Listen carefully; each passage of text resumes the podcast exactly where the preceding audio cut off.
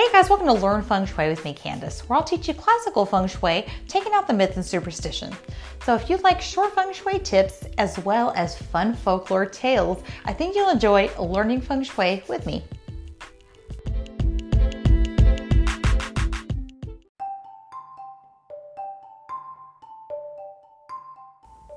If you're enjoying the podcast, please give a little review on whichever platform you're listening and share with family and friends that you think may be interested.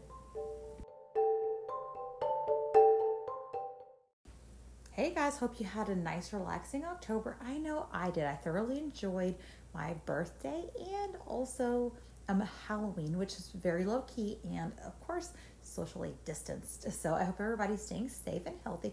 If you're not, um, I really wish you a speedy recovery. This stuff is crazy, isn't it?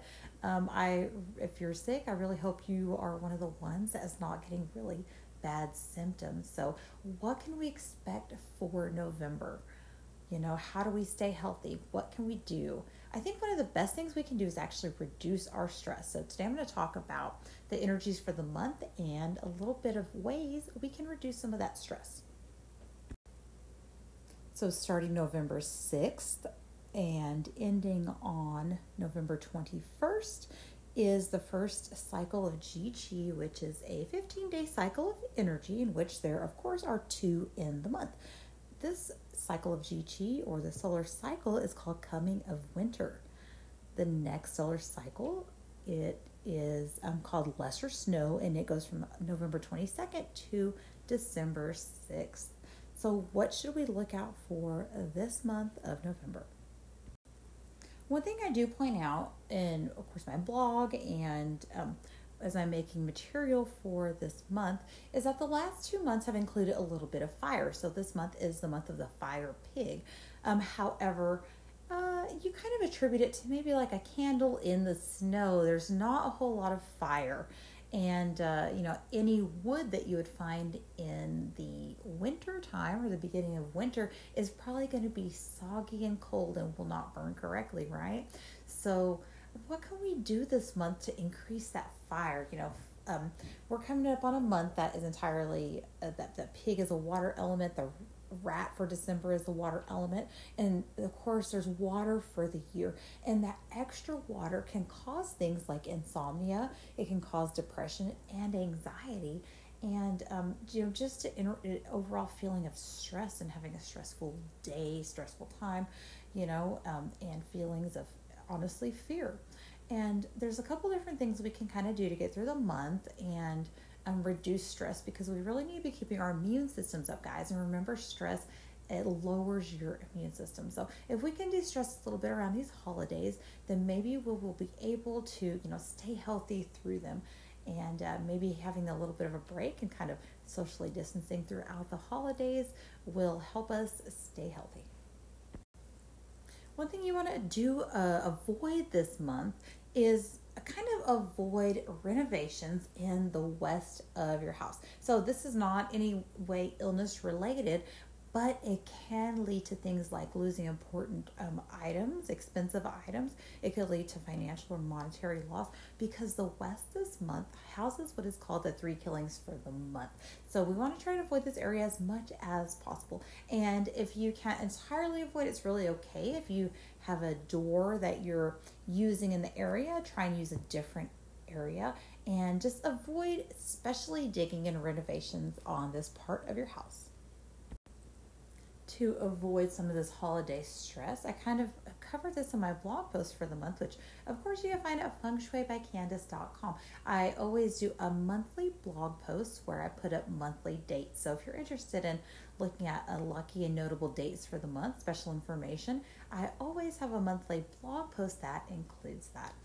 Um, so I kind of note this, and one of the things that you can do to reduce stress is to actually just start moving. So if you're facing that insomnia, if you're not being able to sleep, one of the things you can do is get some exercise. So again, um, it's up to you whether you want to go to a gym this year, but you know, just doing some moving around the house, doing a little bit of yoga, something that you can actually just you know do around your house. Tai Chi is amazing for for your health, so I highly recommend Tai Chi and um, you know even just taking a nice walk it's not so hot right now in the south where I live, it's it's actually pretty nice.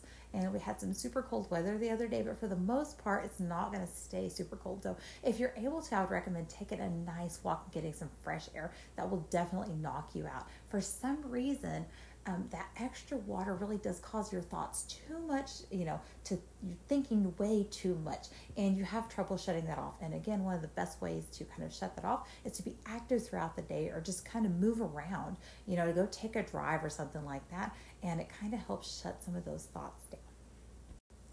Another thing you can do is to actually just avoid your holiday celebrations with your family. Um, big extended celebrations might not be recommended this year because of our uh, obviously what's going on with the pandemic situation. So if you just feel stressed out because you know you are stressed out about trying to finish up stuff before the holidays and get everything taken care of and having to travel and all this stuff, just use this pandemic as an excuse to say, you know what? Family, I don't feel comfortable traveling. So it gives you the perfect out this year, and you can do whatever you want.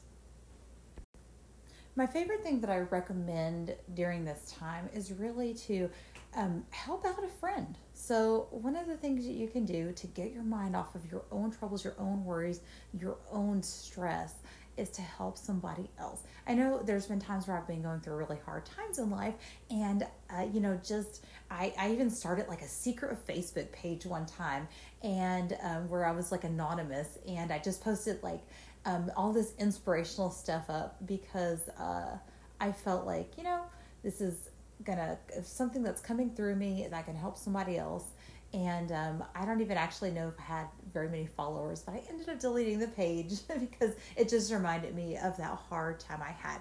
But you know, doing something like helping somebody that may be going through a similar situation to you but also protecting your own energy because it can honestly be draining. But just giving somebody a word of encouragement, you know, helping somebody move, um, just something very easy like that to get you out of your own uh, mind, you know, maybe helping feed uh, the homeless or donating a meal or, you know, buying stuff off one of those angel trees where you donate to um, a nursing home or something like that. Just something that gets you out of your own stuff because, guys, we can be selfish and it's not always about us, is it? One of my favorite things I do as a feng shui practitioner and a practitioner of Chinese metaphysics is date selection. So, again, go check out my blog post for lucky and notable dates for November.